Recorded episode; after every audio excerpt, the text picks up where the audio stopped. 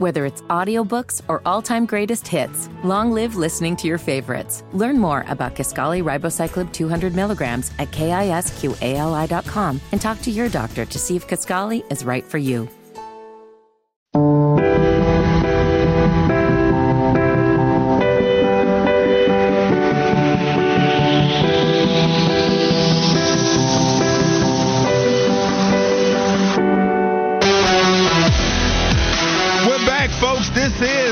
And Walker Show, Sports Radio 92.7. Keep the text coming on the FanDuel text line 704 570 9610. It's been jumping. We got a text coming in on the 704 number saying, Wes, you get a bulldog, just call him Chef because they're always in the damn kitchen. Trust me, we're on our third. That sounds like a pretty cool dog name. Chef. I don't know why it just hits for me. We also got Scooter in Huntersville writing in Bruno, the Mally missile, and then send a picture in of the Malinois. Do you guys know Malinois like that? I do not. They are most likely you would recognize them because they're like the most athletic dog ever. And with all due respect to the Greyhound, it's a lot of straight, just straight line speed you're talking about with very minimal turns, even though the Greyhounds are clearly the fastest. I used to have a Whippet. That thing was crazy too. Probably the second fastest dog. But these Malinois are like the army and police dogs that can jump and do like parkour stuff. It's crazy. Barcore, if you will, for the Malinois. Okay. I'm so stupid today. I'm so stupid. I'm sorry. We take here it, for. Take it away. Bruno the Mally missile, though, I said that was a badass dog. Like, that is an excellent picture. And I feel like that thing could kill me if it wanted to with like just one pencil, like the army people can. All right, well, it's about that time. Let's go to the campus. Corner. Taking a trip back down to Chapel Hill once again, talking about last night's game. And we know that RJ Davis was tremendous for the Tar Heels last night. And just to give you a little bit more on that contest, he made a career high seven three pointers, scored a career high 42 points, 14 to 22 from the floor, seven of 11 from three, seven of nine from the free throw line. I mean, he was getting it done, but he also had six rebounds, four steals, and found time found time to get an assist. But the 42 points are the record for any game in the Smith Center. It was UNC's 562nd regular season or postseason game in the Smith Center. The previous record was held by Tyler Hansbrough, who got it against Georgia Tech in 2006. It also equals the third most points by Tar Heel in, in, in a regular season ACC game since Shammond Williams had 42 and a double overtime win at Georgia Tech on February 8th of 1998. He outscored the rest of the Tar Heels, talking about RJ Davis last night, 42 to 33, and he outscored the rest of the team 21 to 16 in the first half and 21 to 17 in the second half. But the question is, I think RJ Davis heard us talking about his ACC Player of the Year award being in peril. Did he lock it up last night for you, Walker Man? I don't know how you give it to Hunter Sallis unless he gives a 40 point performance against Notre Dame their next time out. Yeah. If he does that, then I will be reluctant to say RJ Davis locked it up. But even then, RJ was still already in the lead, even if Hunter Sallis was Yes. closing that gap. And you also have a great mix for RJ Davis with these last three games before you get to the ACC tournament. You have two rivalry games, so you're already going to have a little bit more of a spotlight against NC State and against Duke in Cameron Indoor Stadium, which is going to be a great environment between two top 10 teams right now. So the fact that you have NC State and Duke, plus you have a little bit of a cupcake team with Notre Dame, the way they played this year. So you get a great mix. RJ Davis having those three games left on the schedule, and we already talked about it, Wes. Hunter Sallis just doesn't have those types of matchups. You have Notre Dame, quite literally, but I still think you need marquee matchups in order to get up there. Sure. Clemson is the one. That's what you have still left on their schedule, and if Hunter goes for something crazy, then great. It's tough to compete with 42, though. Like, that's nuts. And if they would have lost, then maybe that's what you needed if you were Hunter Sallis to still stay in range. But they got the dub in large part because of RJ Davis. And yeah, I think he locked it up. Yeah, I think he put a big, big gap. We talked about yesterday the gap closing, but I think the gap has definitely opened back up after that performance last night. It was a masterful performance. The shots that he was fit, hitting, Fitty, what say you? Yeah, I mean, look, you, know where I stood going into yesterday and after last night. It's there's no. I mean, he could not score a point the rest of the season. He's still the ACC Player of the Year. Uh, I mentioned his performance. To me, it's the the second best individual performance I've ever seen by a Tar Heel in my lifetime. Um, and it's been a lot of fun to watch, and it's going to go. It's going to go a long way to leaving a positive legacy for him when his time in Chapel Hill uh, comes to an end. So, real quickly with this ACC Player of the Year stuff, they went heavy to the jerseys and the rafters yesterday. I don't know if you guys noticed that, just because they went to Roy Williams a lot. Him dancing for the cookies was incredible television. Larry Brown also in the mix. His jersey's hanging in the rafters. RJ Davis, it feels like it's appropriate for his jersey to be up there, right? Because he's going to get it if he wins ACC Player of the Year. Yeah. And that's going to be one of the accomplishments. Does it feel like he belongs up there with all the legends, or do you think it's a little short of the mark? Yeah, I mean, so now when you take a look at it from that scope, when I'm watching him, he's having a really good year. He's having a great year, to be frank. And then when you look at the totality of his career, he's been a productive player. But to say I put him up there with the all-time greats of North Carolina, I guess I would have to. They would have to go on a really deep run. He would have to be tremendous in the tournament, and then they would have to either get to the Final Four and win a national championship, or get there and really show well. Because right now, when I think of Carolina guards, there would probably be a decent amount of names I would go through before I would get to R.J. Davis. But Fitty, I think this is a great question for you.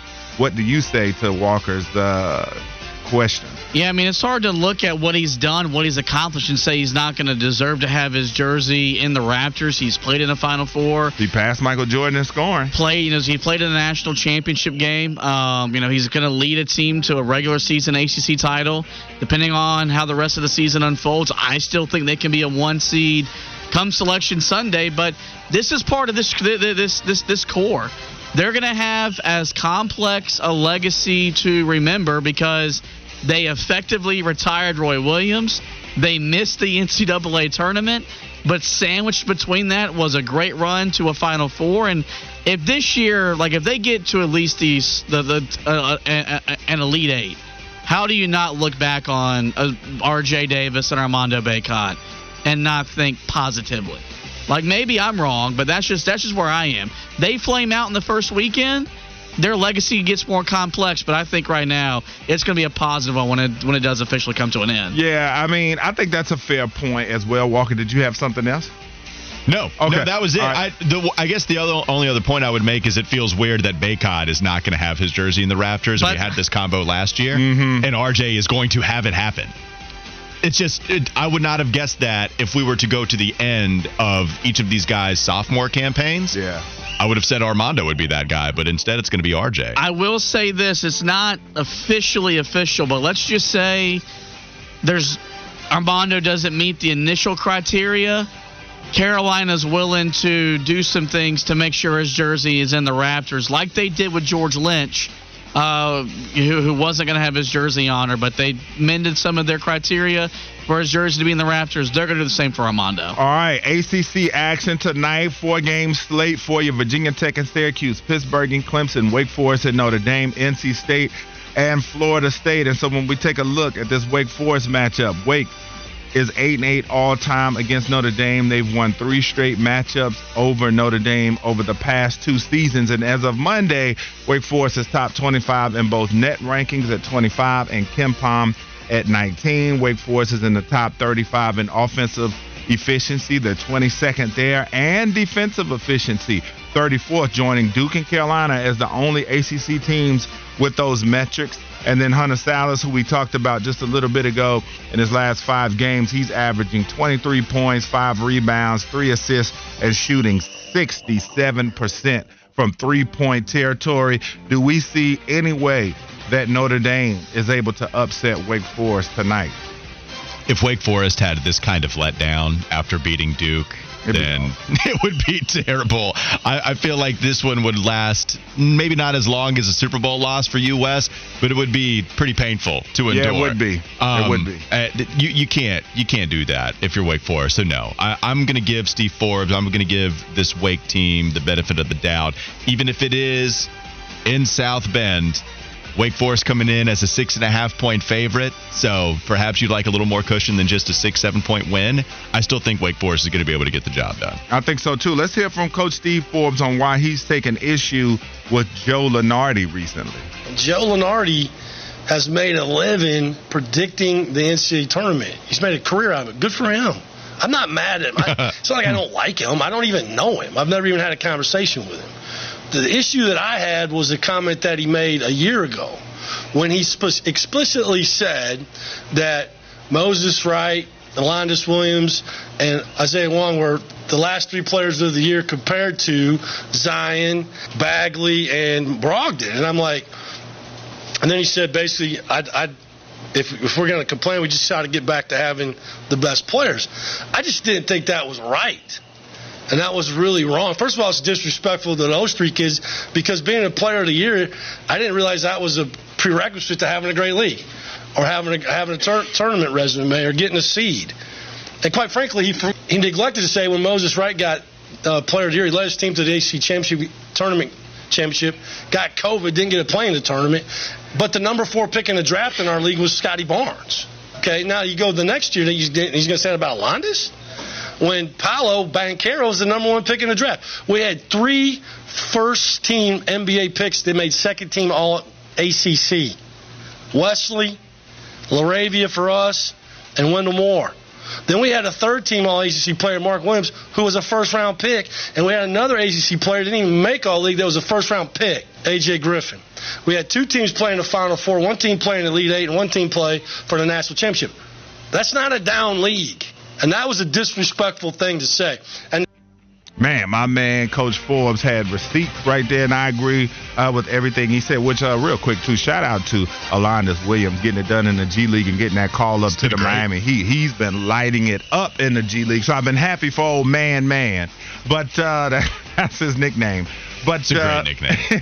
but yeah, I agree with him 100%, man. And it's like uh, the ACC is like the SEC in football. We know the dominance that the ACC has had in this tournament, even in years when it's been quote unquote down still had multiple teams in the Sweet 16, in the Elite Eight, and teams making the Final Four. So I don't know why at this point the ACC ever gets questioned on the merits of their basketball. That was a disorienting amount of facts that Steve Forbes just brought to the podium, where he kept hitting me and hitting me, and just when I thought I was going to be able to get up, he makes sure I'm on the ground yeah, again. Another shot. Bang. AJ Griffin, Scottie Barnes, Mark Williams, Blake Wesley. That was amazing all of the talent that he showcased and the fact that that talent wasn't good enough to win player of the year. And so it's weird because it's almost like if we want to benefit the conference in question, then do we need to uplift somebody based off of NBA talent projection over some of these guys that are actually performing in the college game? No, it's totally different. It's totally different. When you're trying to project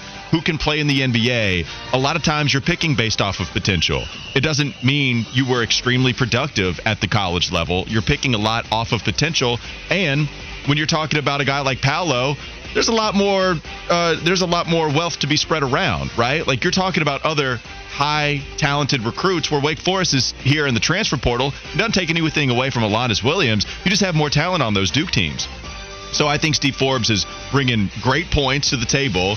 And then, you know, even if he doesn't know Joe Lunardi and he's saying he doesn't hate him, he did a great job at fighting him with all of those facts that he brought. And then good for you, a kind of way to slight people when you want to say something, but you don't want to be too harsh about them. You say, you're doing this, good for you. Oh, yeah. that means, that means, I don't know how you figured it out, but I can see it's BS and you've managed to, uh, you know, you've managed to lie to everybody else on the fact that it is BS.